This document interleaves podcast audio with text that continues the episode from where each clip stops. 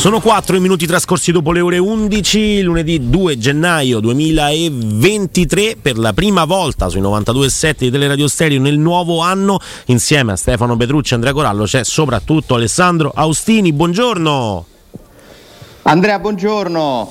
Ciao Stefano, che piacere. Ciao Ale. Poter interagire con te, buongiorno. Tanti auguri per tutto Ale, proprio auguri a 360 gradi, ma sono... Grazie. Per te sarà un grande 23. Un amico mi ha scritto l'altro giorno, dice 23 è un numero, no? Sappiamo, so che ti viene attribuito, dice, speriamo di averlo e non che ce lo facciano. Io penso che ce l'avremo, dai, tu ce l'avrai sicuramente perché te lo meriti assolutamente. Ti ringrazio, poi tu insomma mi puoi capire. Gli unici due, assolutamente, cioè, la stampa romana che si sono dimessi, quindi sono entrato in questo ristretto club che ti vedeva da solo. Beh, sai che è un istituto che non viene conosciuto in questo paese, proprio c'è gente che negli altri paesi basta l'apparire di un'indiscrezione per mettersi da parte, dice no, che voglio difendermi da queste accuse, no, quindi voglio avere la massima concentrazione, cioè, no, io non ho fatto niente, rimango al mio posto, cioè non si staccano dalla poltrona manco se li ammazzi. Diciamo che siamo io, te e Andrea Agnelli. Purtroppo la differenza è che noi non ci abbiamo mandati di cattura in arrivo. Esatto. Diciamo che è un club ristretto ma che ha poi al suo interno diverse, no, divisioni, insomma, le dimissioni possono arrivare per diversi motivi. Chi invece non si è dimesso, anzi appena arrivato, famolo pure dimette, è Solbakken, che arriva e fa l'allenamento in gruppo. Alessandro, ti lascio proprio così libero su Ola Solbakken, che ha iniziato ad allenarsi con la Roma. Sono molto curioso di vederlo perché insomma nelle partite, intanto è uno di quegli acquisti che capitano ogni tanto nel calcio, cioè quando vai a fare queste competizioni, magari in precedenza è successo quando ad esempio il Palermo di Sabatini affrontò quella squadra slovena nei preliminari della Europa League, andò a prendere Ilicic e Bacinovic, poi si è dimostrato pure un grande giocatore, purtroppo fermato da problemi non calcistici, l'altro insomma è stato un po' più una meteora, ma lo ha fatto il Milan stesso con Aughe. È bello quando una squadra compra un giocatore perché ci gioca contro, cioè è come se si tornasse un po' un calcio antico nell'era dei database, algoritmi, scouting, tutto quello che vuoi, poi alla fine l'occhio comunque vuole sempre, continua a volere la sua parte, e la Roma compra Solbakken perché ci gioca contro, gli fa 3 gol in 2 partite, di cui uno bellissimo tra l'altro all'Olimpio, che ci lasciò tutti abbastanza sorpresi, e quindi rientra in questi acquisti che continuano a esserci anche nel calcio del 2023. Lui ha sicuramente delle caratteristiche interessanti, sono curioso di vederlo, intanto perché arriva da un altro mondo, da un altro calcio, e insomma, come vi ascoltavo prima, come diceva Stefano, sono molto concreti da quelle parti, quindi anche io mi aspetto poca emotività, cioè non sarà l'emotività credo un problema per il suo inserimento, magari lo sarà la tattica, il clima, le difficoltà di un campionato certamente diverso, però lui abbina a questo fisico da centravanti comunque longilineo anche una tecnica niente male, è un giocatore che ama partire da destra per entrare sul sinistro, e vediamo se Mourinho, intanto vediamo che modulo farà Mourinho, se ricomincerà dalla difesa a 3 o passerà subito alla difesa a 4. È comunque una carta in più. La Roma ne ha tanti a questo punto di Mancini, l'anno scorso non c'era praticamente neanche un Mancini in rosa, adesso in quel ruolo ne ha 4, Dybala, Zaniolo, Volpato, Solbakken, quindi qualcuno dovrà giocare pure a sinistra ogni tanto. Però insomma, io quando c'è uno in più che può dare una mano, a me sembra sempre comunque un vantaggio, tra l'altro in un mercato dove non mi sembra che le altre squadre stiano facendo chissà che, tutti stanno valutando vari affari, insomma si comincia a parlare, però mi sembra che le cose importanti sono tutte rinviate all'estate, perché questo è un mercato, quello internazionale, in cui ormai i parametri zero diventano non più un'eccezione ma la regola, e infatti le cronache di calciomercato parlano soprattutto degli affari in prospettiva, da Thuram per esempio, che vorrebbe l'Inter, al nostro Smalling, poi insomma ce ne sono vari, quindi comunque intanto la Roma ha risposto presente. Non credo che basti a calmare i bollenti spiriti di Mourinho, che si possono stamattina tranquillamente carpire dalla rassegna stampa, e questo è un po' l'aspetto che continua a essere secondo me il vero nodo centrale della Roma, cioè che cosa pensa Mourinho. Mi sembra un momento abbastanza delicato, cioè questa pausa ha tirato fuori questo malessere in cui si è inserito anche poi il discorso del Portogallo, e quindi secondo me c'è bisogno di intervenire, perché queste situazioni, quando ti restano in sottofondo, ti strascico, non sono mai un bene. Quindi io mi auguro che si possa fare chiarezza, che si possano mettere d'accordo, che si possa trovare una soluzione comune. Tutto sarebbe risolto da un rinnovo di contratto che darebbe, cioè spazzerebbe via qualsiasi chiacchiera e qualsiasi supposizione o narrazione o insomma report di quelle che sono le sensazioni dopo delle chiacchierate magari, oppure con persone vicine a. Altrimenti qui si continuerà, se ci si continua a parlare, perché io ho l'impressione che purtroppo Mourinho e la società si stiano parlando attraverso i giornali, ho questa impressione netta. Ma questo è un viziaccio.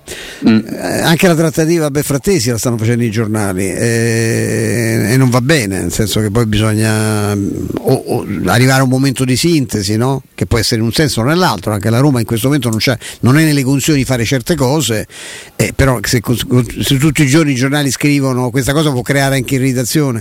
Mi divertiva solo ricordare una cosa, Alessandro, lo ricorderei sicuramente, nel 2001, perché fui testimone di una delle scene più belle della storia del calcio, quando in Bate Borisov Milan era Europa League, primo tempo il Milan era il Milan importante, era il Milan di Shevchenko, fu fatto impazzire letteralmente da Kutuzov, il centravanti del Bate Borisov, che gli fece una capoccia con un pallone, rischiò la partita finì 0-0 al primo tempo. Nell'intervallo Galliani comprò Kutuzov negli spogliatoi e Kutuzov non rientrò nella ripresa, il Milan segnò, poi la partita finì 2-0, 4-0 al ritorno, ma la storia è meravigliosa. Cioè il giocatore più forte, poi nel Milan fece, lui lì era una leggenda, c'era un record, cioè segnava gol come Gerd Müller, credo ci abbia una media di un gol ogni mezza partita, insomma una cosa spaventosa. Poi insomma, in Italia l'abbiamo visto, ma io non ho mai vista una scena del genere, cioè che in una squadra avversaria si compra il tuo miglior giocatore nell'intervallo. Fantastico. La Roma ebbe invece la sfortuna, Stefano, ricorderai che Capello per un incidente si innamorò di Gurenko, no. Guardandolo non mi ricordo in che partita, se faceva ad Ancona. La partita tra l'altro dove Totti fu escluso alla fine del primo tempo, se ne andò, successe un casino perché partì per Roma, cioè non devo giocare, che è una cosa che insomma non piacque al commissario tecnico ovviamente, e lui vide questo giocatore e Sensi mi raccontò Sensi lo prese in 2 giorni perché aveva, per questioni di petrolifere, aveva un aggancio col presidente della squadra di Gurenko, quindi lo prese al volo con una telefonata. Gurenko arrivò a Trigoria e Capello, Sensi gli avrebbe dato una capocciata, perché conoscendo quel carattere, tu lo conoscevi come me, gli disse ammazza quanto è basso. Ma come quanto è basso? Cioè no, perché l'avevo visto dall'alto allo stadio. Ma c'è una roba, manco gli almanacchi Panini, adesso c'era Transfermarkt, allora, ma insomma, ma il Panini sì, lo vedi, no? Trovi le misure di un giocatore. E infatti insomma era, perché insomma era. Abbiamo visto pure de peggio, secondo me, con la maglia della Roma. Sì, è vero, però insomma non ci ha lasciato grandi ricordi. No. Comunque continua a essere vera una cosa, che gli allenatori conoscono i giocatori che allenano e quelli che affrontano. Stop. Cioè sono pochissimi gli allenatori che, magari perché non trovano il tempo, ormai devono pensare a talmente tante cose, che studiano il calcio veramente. Beh, voi ne eravate nati, ma cioè, mio zio mi raccontava questa cosa meravigliosa. La Herrera fece un amichevole contro il Venezia e gli fece 2 gol, lui comprava solo quelli che gli segnavano. Fece Nello Governato, che gli ha segnato con la maglia della Lazio, lo mandò via dopo 6 mesi, cioè una cosa. Bertogna, qualche vecchio romanista lo ricorderanno, era un'ala, fece 2 gol in contropiede, molto veloce, un piccolotto. Si presenta pure lui al campo fantastico, ha tre fontane e tanto che sempre sta con degli occhialini e Brera e coso si Brera e Brera gli fa, dice, ma sono carini, sono Mario Professionale, che carini, io non ci vedo cioè io gioco e c'erano le lenti a contatto, allora io porto occhiali, ah perfetto, ah lei porta gli occhiali. E questo succede inizio settimana perché la Roma l'ha comprato al volo Parte la prima partita e dava la formazione ai giornalisti, cosa straordinaria, i giornalisti il sabato dava la formazione, Bertogna manco convocato e infatti gli chiese, scusa mister, ma Bertogna non c'è un problema, no, che c'è un problema, Bertogna non può giocare, non, che ci vede? L'ha vista allenare, no, la vista allenare non gli piace, infatti ora, penso che adesso non so nella storia, dovremmo cercare su Wikipedia, non so quante partite giocò, gli disse no, non può giocare, ma l'ha fatto comprare. E poi non sapevi che c'era l'occhiale, però Capello c'ha ancora meno scuse di Brera, no? Quante partite ha fatto con la Roma? Lucio Bertogna, sì. Il buon Lucio Bertogna con la Roma fa tre presenze 68-69, tre presenze, poi va al Monza e ne fa 129, evidentemente insomma, sì, la dimensione era finisce la carriera al Trento, la dimensione era quella lì.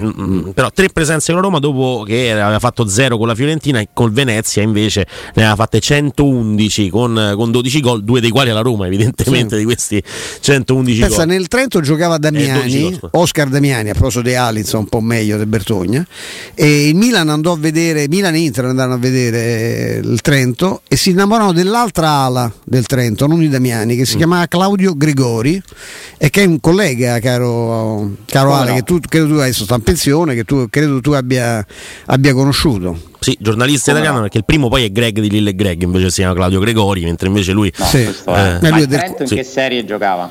In C credo. E lui non accettò, dice no, io devo studiare, che te lo ricordi con l'R Moscia, lui ha fatto l'università, non fare l'università, pensare alla lavoro, questo è un divertimento, era meglio di Damiani, un po' Laborini, un po' Laborini, sì, ma uno c'ha un carattere di soggetto da film, insomma, uno proprio di questi personaggio meraviglioso. Lui giocò a calcio quindi proprio negli anni 60 e poi invece ha deciso di intraprendere la carriera da giornalista. Che la fortuna attualmente della Roma è che Mourinho ha allenato giocatori forti, quindi se consiglia qualcuno che ha allenato più o meno come caschi bene, no? Teoricamente, e ne ha affrontati di altrettanto forti. Il problema però è che quello che ha in testa Mourinho si scontra con le esigenze della Roma, le regole che deve rispettare la Roma. Secondo me c'è una cosa da chiarire che mi sembra di percepire, poi io non ho parlato con lui, però metto insieme quello che lui ha detto nelle dichiarazioni pubbliche, quello che leggo attraverso canali chiaramente a lui vicini, cioè non è una scelta quella da parte della Roma di rispettare questo accordo, è un obbligo. E perché la Roma ha un accordo così severo?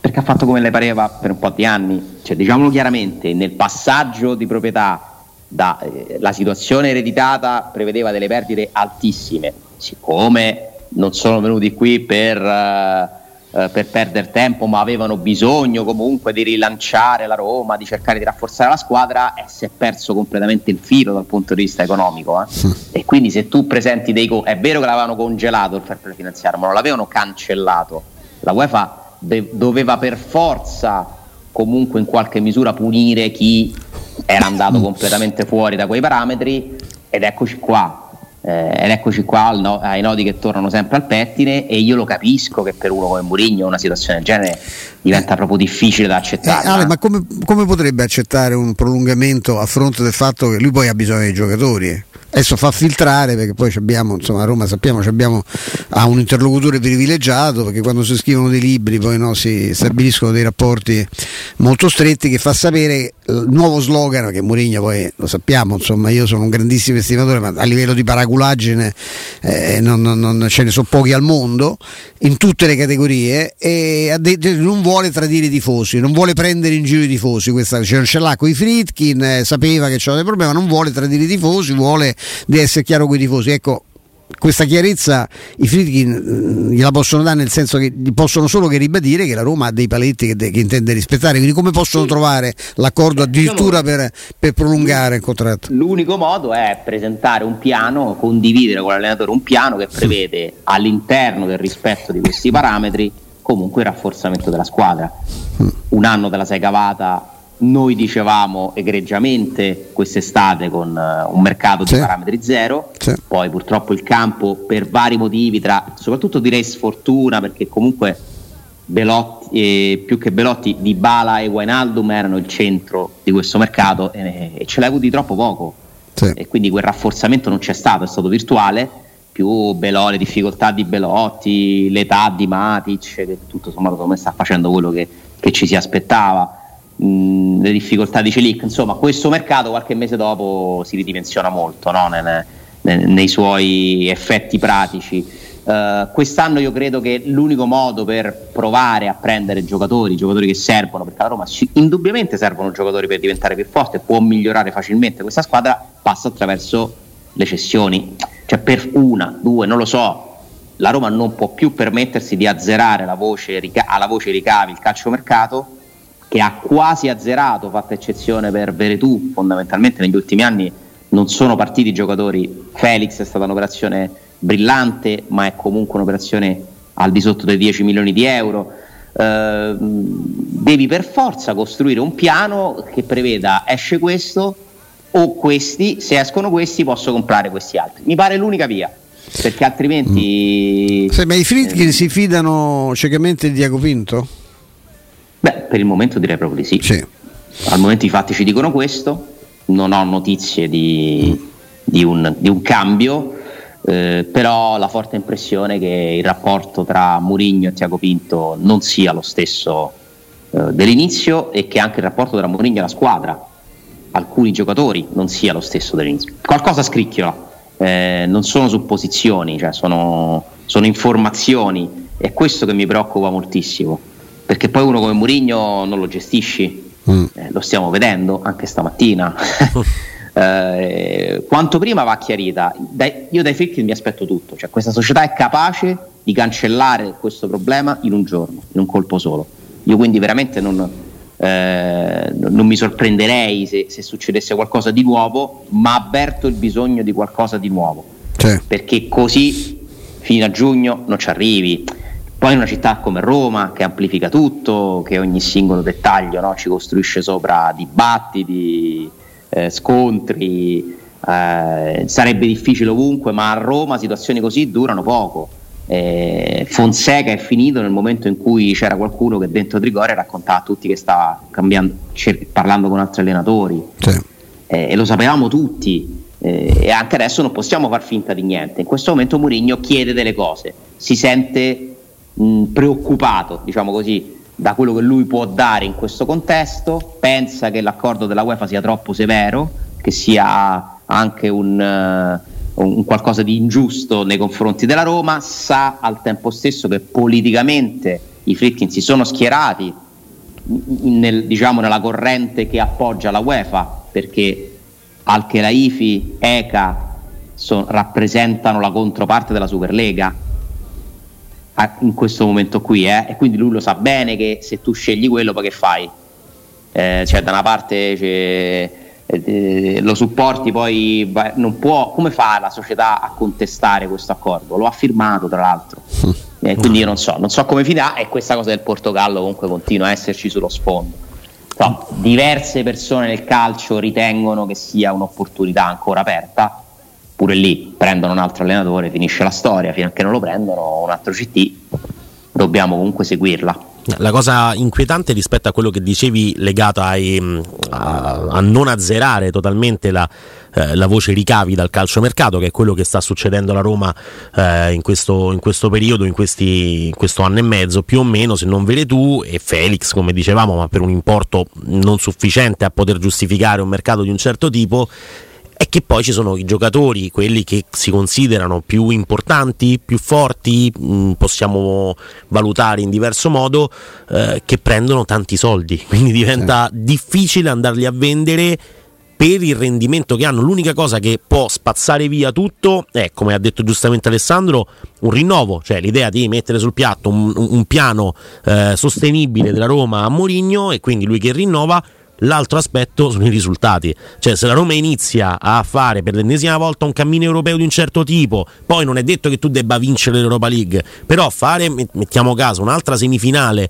anche quest'anno in una competizione europea, riuscire ad andare avanti in Coppa, portarsi sempre a ridosso del quarto posto e così via, quelli sono risultati che poi in realtà poi placano un po' tutti, calmano un po' la piazza. Ma come si arrivano? C'è un'altra soluzione: convincere un allenatore grande, un altro allenatore grande. Ah, certo. A te non ti sta bene, guarda, c'è già quest'altro che mi ha detto di sì, quindi decidi.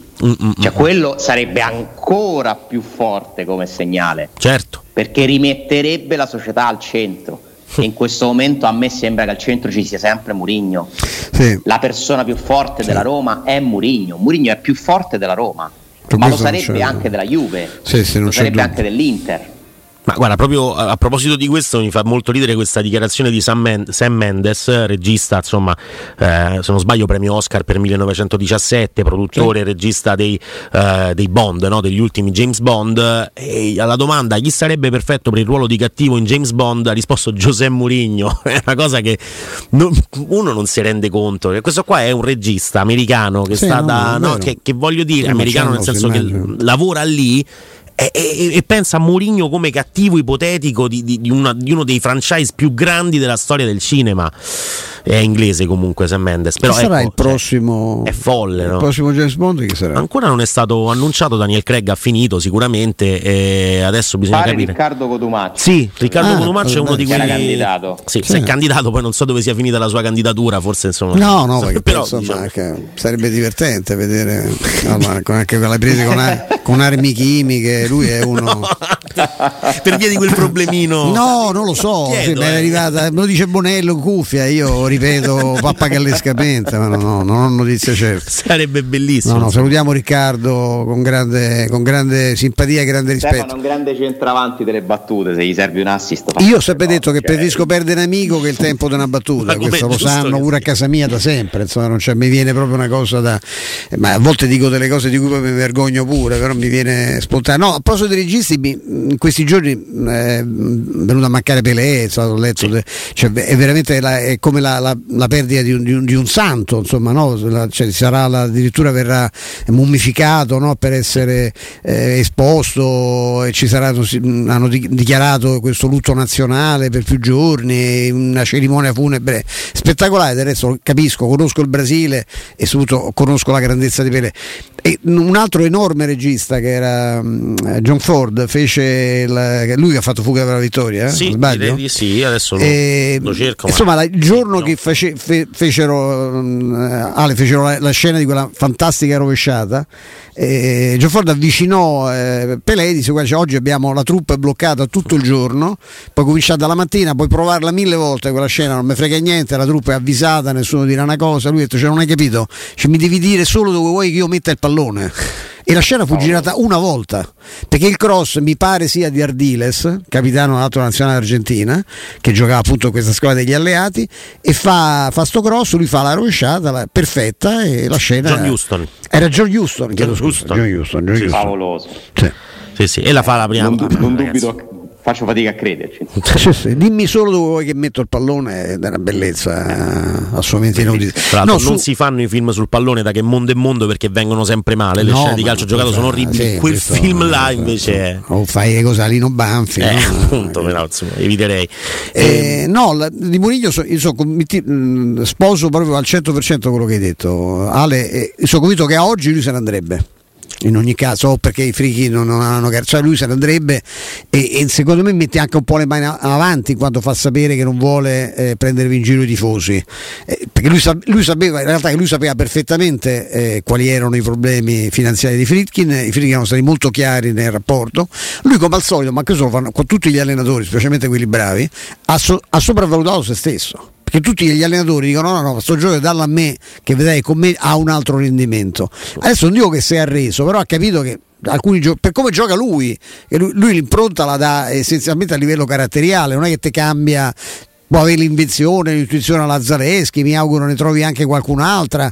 C'è pure sto ragazzo polacco, io sono intrigato dal polacco qualche giorno, ma sì, è impronunciabile, è un codice fiscale, non si può leggere. Però ecco, lui si è convinto di questa cosa e quindi l'unica soluzione potrebbe essere quella di o si lasciano, e allora ci prepariamo pure a qualche mese non particolarmente divertente perché ci siamo abituati e sappiamo com'è questa piazza, oppure come dici te si mettono a tavolino, cioè, bisogna fare le cessioni, cioè quelle che venivano imputate a pallotta come dei tradimenti, delle ruberie, e sono l'unica strada in una situazione come questa per vendere, per cercare di meglio, per ricostruire. Lì bisogna pure avere un po' che ti ha convinto si dia una svegliatina, insomma. Sì, possa spremersi le meningi. Non so se ci dobbiamo fermare, cioè, sì. Ti faccio una domanda, magari ne parliamo dopo. Direi la faccio sì. Anche a me stesso. Vai, lancia la bomba e poi. Quali sarebbero le cessioni che in questo momento fanno insorgere la piazza? Perché cioè, non parliamo neanche di.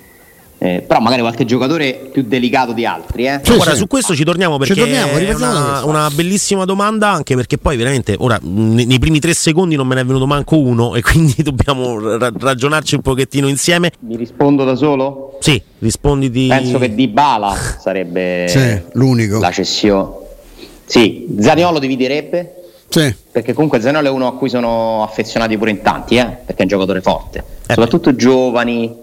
Uno molto amato, però Dybala è l'unico, cioè se tu vendi Dybala ci sarebbe un effetto delusione assoluto, ma non mi sembra comunque un giocatore in vendita, nonostante lui abbia comunque una clausola rescissoria, però ricordiamoci pure che quando era a parametro zero non è stato comprato e non basta quello che ha fatto lui finora per fargli avere quel valore, fargli recuperare quel valore lì, perché poi Dybala, che è un giocatore favoloso, tecnicamente tra i più forti della Serie A, comunque ha dei limiti fisici che ne hanno un po' penalizzato e frenato la carriera negli ultimi anni, però ecco, lui mi sembra veramente in questo momento l'unico che devi proteggere a tutti i costi, perché è anche un po' l'uomo simbolo della squadra.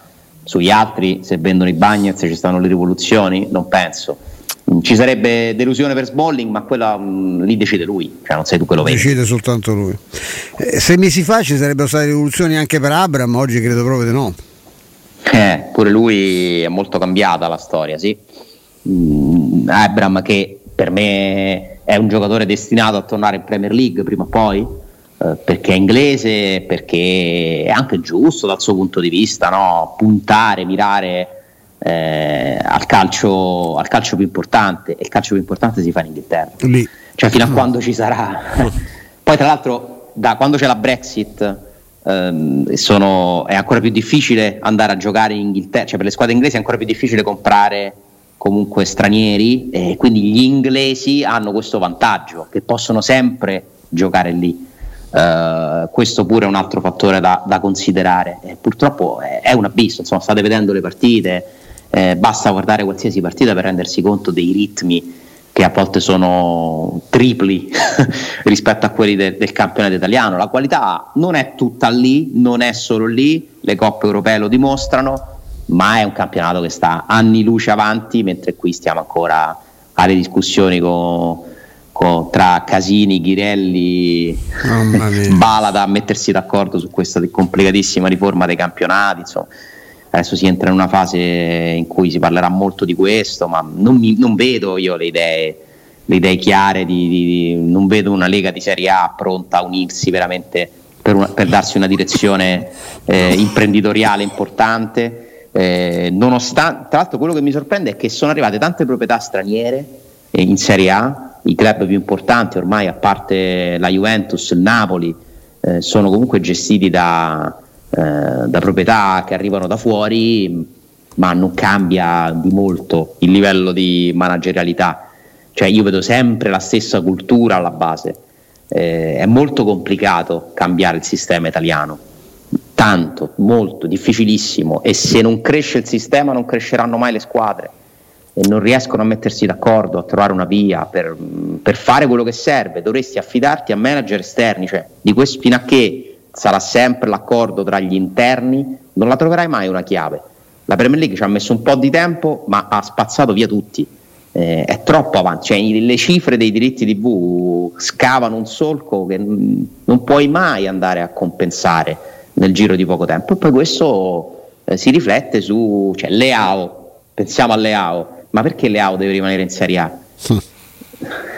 E tra l'altro Leao è uno di quelli che gioca in uno degli stadi più belli e più affascinanti comunque, no? della nostra cioè, Serie A, anche quello fa tutta la differenza del mondo. Ha vinto lo scudetto, ha giocato la Champions col Milan, la sta giocando, cioè a un certo punto se vuoi crescere ormai vai in Premier o vai a una delle big europee.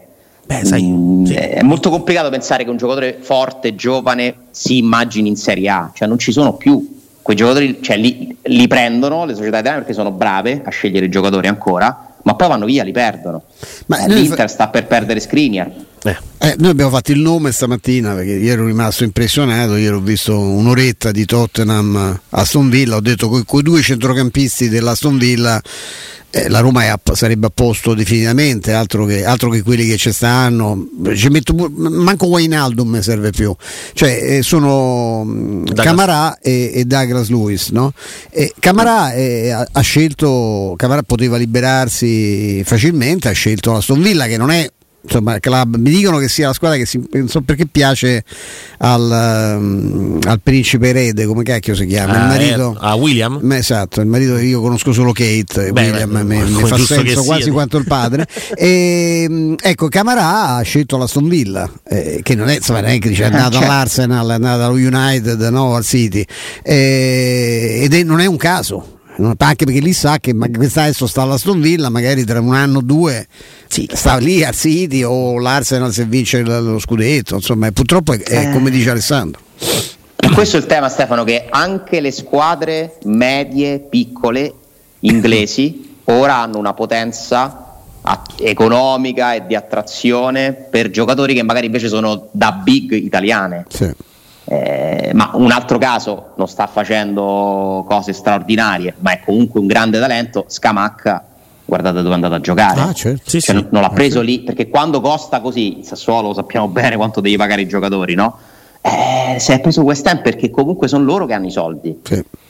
I soldi cambiano tutto, spostano tutto, quindi quando lo recuperi questo terreno non lo so. Ci siamo arrivati parlando di Abraham, che è uno che per me in testa c'ha quello di tornare, ora non so se succederà quest'anno, cioè, poi pure Abraham se lo deve guadagnare il ritorno, certo. Siamo sempre là. Premier League. Se continua così, se gli va bene rimane a Roma, insomma. La gente non si strappa i capelli se Abraham va via a una determinata cifra, se Abraham invece va via a una cifra sottodimensionata per via del suo diciamo contributo dato alla Roma quest'anno, allora lì sì che probabilmente diventa una cessione dolorosa, perché Abraham può valere molto di più.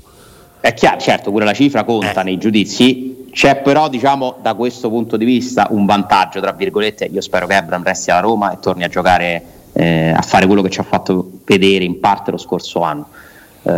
Mentre noi diamo un grande valore a Smalling, perché è il miglior difensore del campionato italiano, o comunque tra i primi 2-3, secondo me la percezione che c'è di Smalling in Inghilterra è diversa, è diversa, mentre su Abraham è il contrario. Cioè Abraham lì viene considerato comunque uno che era titolare del Chelsea, che è andato a giocare in Italia, ma in giro della nazionale non è andato ai mondiali, ma insomma Abraham è un nome per la Premier League. Poi c'è l'età, certo. Poi proprio nelle zone di Birmingham lì, insomma, l'Aston Villa non è che abbia fatto malissimo Abraham, se non vado errato. L'ha trascinato alla promozione, vincendo la classifica dei cannonieri, giovanissimo nella B inglese che vale la Serie A. Sì, ma appunto. Anche quella di quest'anno, io ho visto due o tre protagoniste, lì ci sono delle squadre. Guardate chi sta per retrocedere. Finisse oggi il campionato andrebbero giù il Forest, che c'ha una storia meravigliosa, e il Wolverhampton di Mendes, che sta facendo un campionato disastroso.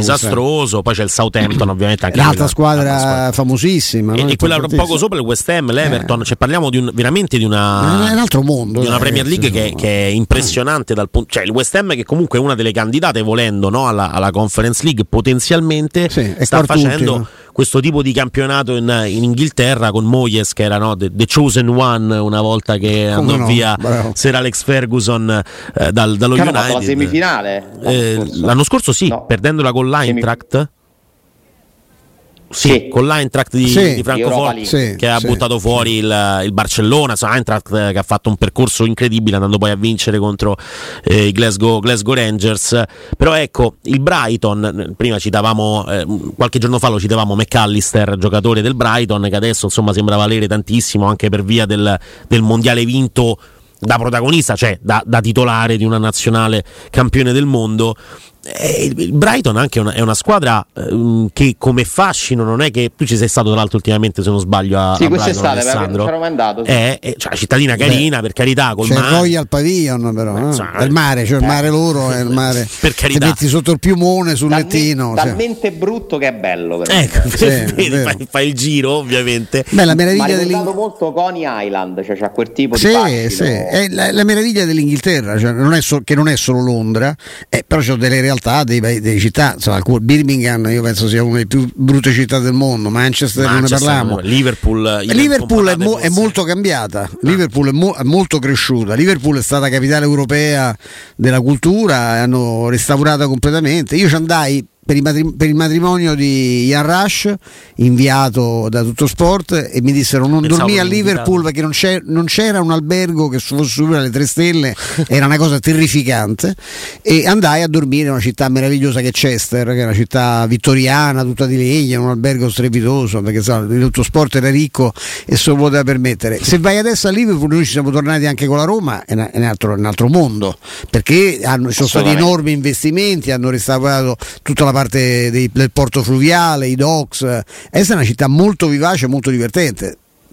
Ci si va anche per vedere, insomma, certo, per fare un giusto tributo. È una città universitaria, sì. Comunque al mare, al suo perché, ovviamente. C'è di meglio. Però non è un caso che De Zerbi, per esempio, vada a prendere i soldi che va a prendere lì a Brighton per allenare in un posto che ti può lanciare dal punto di vista della carriera, perché ti sei fatto vedere col Sassuolo, con lo Shakhtar, nell'anno forse più sfigato, anzi sicuramente più sfortunato di sempre, e vai a Brighton e fai vedere quello che sai fare nel campionato più performante del mondo. In per questo lui momento è una grande esperienza, poi non c'ha bisogno di un risultato, no? No, è proprio questo che aiuta anche, no?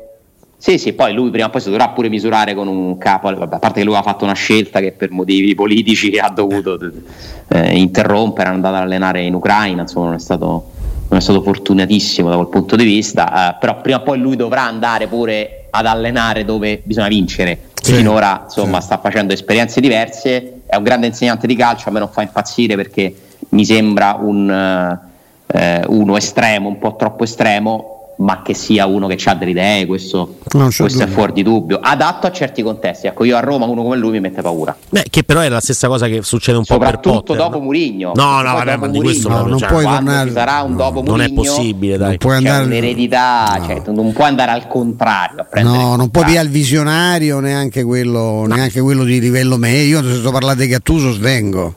Cioè non è quello. Ci vuole personalità, forse. Non è quello il livello, secondo me devi rimanere. Prendereste Luis Enrique? Beh, a proposito di visionari, un po' estremi in alcune circostanze. Io no, però no, sarebbe romantico. Mi piace da matti come persona, l'idea ho rivista un'altra volta, lo diciamo pure prima anche a proposito del City, Ale, mi sembra che se basta da estremo, noi ci abbiamo qui a Roma, sappiamo come gioca Mourinho ed è un estremo, che a volte manco io che sono mourignano convinto non mi piace.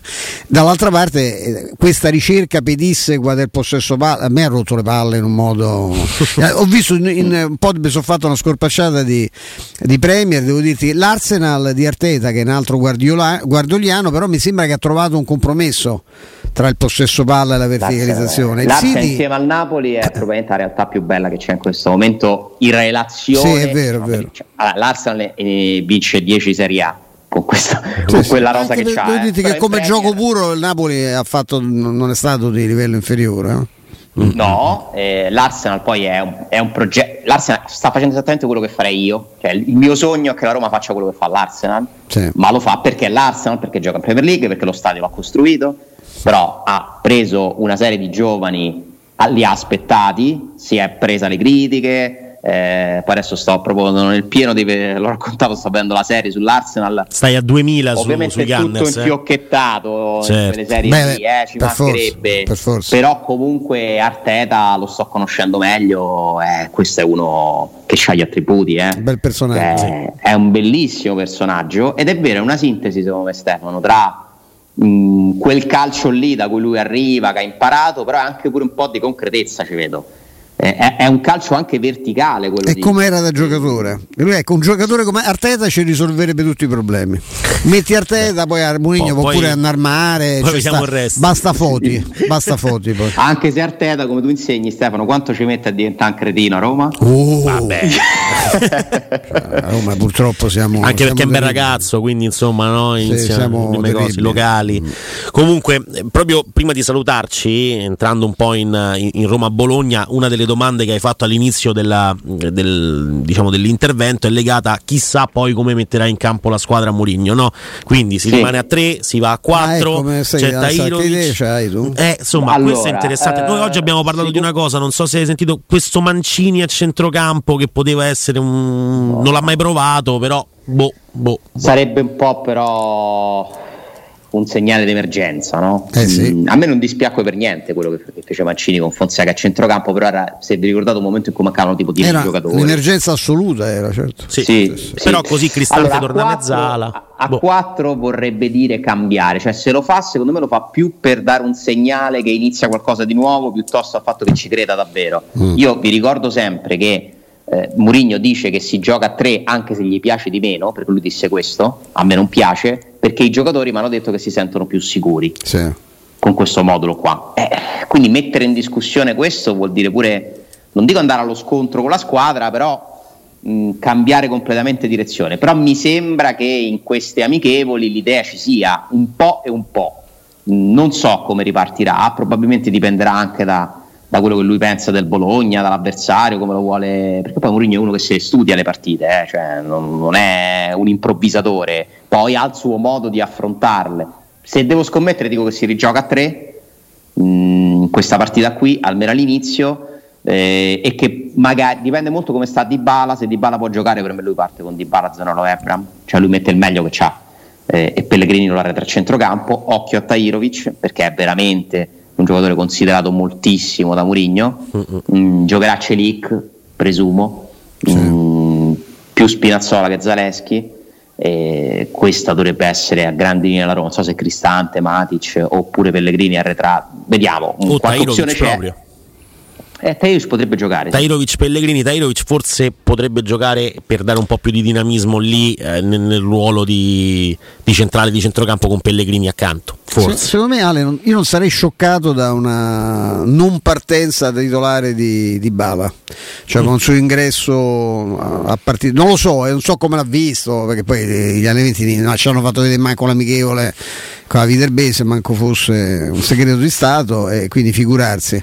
Però potrebbe, no, tu pensi che lo fa partire, se sta bene parte lui, no? Ah, io penso che, e spero, ma sicuramente sì, perché comunque a Trigoria c'è uno staff serio che abbiano fatto delle valutazioni, che stiamo facendo degli esami, dei test, e poi conta sempre quello che ti dice il ragazzo. Se lui si mette a disposizione, se la sente, io penso che Dybala possa giocare, però ci può pure stare che, visto che la partita successiva è a San Siro col Milan, quindi comunque è una partita importante, difficile, lui possa inizialmente gestirlo, in fondo non gli mancano le soluzioni, a quel punto Pellegrini con Zaniolo dietro Abraham.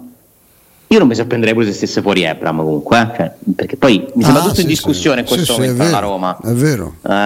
Quindi bisogna un po' capire lui come valuterà le varie cose. Ale, non dovrebbe parlare Mourinho, tra l'altro. Non parla. Domani squalificato, no? Squalificato. Ci siamo dimenticato, ma squalificato, ecco, per 2-2. Da una parte meglio, da una parte peggio, che non parla, secondo me. Hanno fatto ricorso? Non hanno fatto ricorso, quindi lui non ci sarà né col Bologna né con il Milan. Non può parlare dopo le partite nelle zone, diciamo, della Lega, quelle predisposte per le interviste, perché quando sei squalificato ci sono delle zone dove non puoi passare, nessuno gli vieta di parlare, che ne so, in un altro spazio dello stadio, ma non credo lo farà. Stavolta non dovrebbe parlare, non so che cosa deciderà, se parlare prima della partita con il Milan o meno, se rinviare alla Coppa Italia o addirittura alla terza partita di campionato. Dico meglio e peggio, meglio perché se veramente c'ha questo mood non positivo, insomma la Roma non ha bisogno di dichiarazioni di Mourinho polemiche, o che anzi farebbero peggio, perché comunque continuiamo noi a interpretare il suo pensiero, e quindi questo può alimentare magari dei pensieri sbagliati. Però forse è meglio concentrarsi sulle partite, cioè le risposte vere deve dare la Roma sul campo, poi fondamentalmente conterà quello, i punti che fa, il percorso, cioè a gennaio è subito decisivo per il campionato, Coppa Italia soprattutto, Coppa Italia ma si gioca a gennaio, cioè il cuore della Coppa Italia è adesso, e adesso se la vuoi vincere che fondamentali. Sì. Speriamo due, intanto una, poi è tutto là, perché poi una dove l'altro con la scarsa fortuna che ci appartiene storicamente abbiamo beccato la squadra in un momento di ripresa, perché devo dire che Girardino ha rovesciato la squadra come un calzino, anche come atteggiamento. Ho rivisto Strootman che mi fa sempre grande malinconia, e devo dirti che insomma in quella dimensione, almeno a livello di grande senso tattico, di senso di posizione, riesce ancora a essere un giocatore utile. Certo, se pensiamo al fenomeno che era, adesso ne è rimasto poco. Veramente una cosa di una. Sì, avrei preferito che la Roma affrontasse la spalla di De Rossi. Sì, tanto per rivedere De Rossi qui sarebbe stata una grande emozione. E poi la spalla è scarsa forza. Se la Roma, se la spalla avesse battuto il Genoa e quindi avesse dovuto incontrare la Roma, poi adesso la spalla sarebbe prima in classifica in Serie B. Questo lo sappiamo tutti. Sarebbe il miglior momento da. Sì, invece purtroppo non è così. No. Purtroppo la squadra è quella che è, infatti ha perso anche con il Genoa in Coppa Italia. Ale, non siamo così matti da lasciarti tardi dopo le ore 12, anzi oggi siete bravi. Dai, siamo in orario. Stefano ha messo ordine. Beh, direi di sì, dai, metto ordine io, è una notizia vera. Mi ha fatto mettere la camicetta, pensa, cioè siamo arrivati. Io però lo vesto io. Così, mi scuso io allora per questo ignobile. Stai benissimo, sei in tinta con l'ambiente. Tutto chiaro, tutto bellissimo, tutto bianco, viva la faccia. Deve essere sarà un'annata così di grande limpidezza, caro. Speriamo non troppo in bianco, ecco, sotto tanti punti di vista. Bianco speriamo. Bianco tutti, che c'entra? Quella è una, va bene, quello dopo le feste, no? Bisogna tenersi a risottino in bianco, anche un po' scondito se possibile. Ale, grazie mille, noi ci sentiamo domani. Grazie a voi, continuate a ascoltarvi. Un abbraccio. Ciao. Grazie.